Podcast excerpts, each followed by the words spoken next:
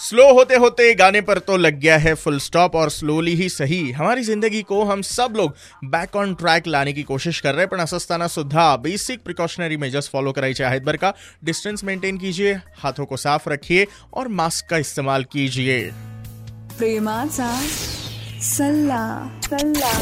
बिल्कुल आता लक्षात राहील मला वाटतं आइए पधारिए स्वागत है आप सभी का। इसी गाने के बाद रोहन आ चुका है। Super hits 93.5 red F M पर लेकर M H nine three five ये शो रेड सेल्यूट स्टोरीमध्ये आज माझं बोलणं चालू आहे.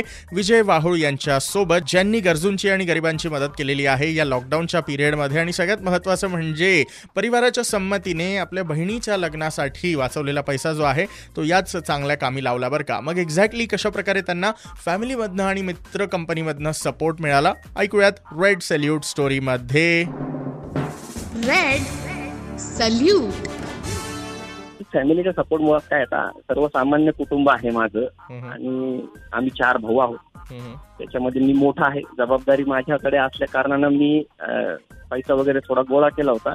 आणि वडिलांनाही माझ्या दलित चळवळीचं बॅकग्राऊंड आहे आमच्या घरामध्ये. तेही कार्यकर्ते तर लोकांच्या भावना त्यांना कळत्या दरम्यानच्या काळात मी माझ्या ताईच्या लग्नाकरिता राखून ठेवलेला काही पैसा होता. बरोबर. आई वडिलांना विचारलं की आपण हे लोक खूप परेशान आहेत. हवालदिल आहेत.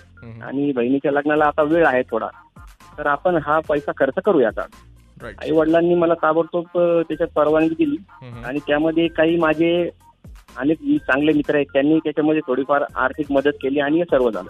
साथ ही साथ क्या मैसेज है उनका हम सब के लिए? इन वाइल आप तक पहुंचाऊंगा। 93.5 रेड एफएम पर बने रहिए बजाते रहो।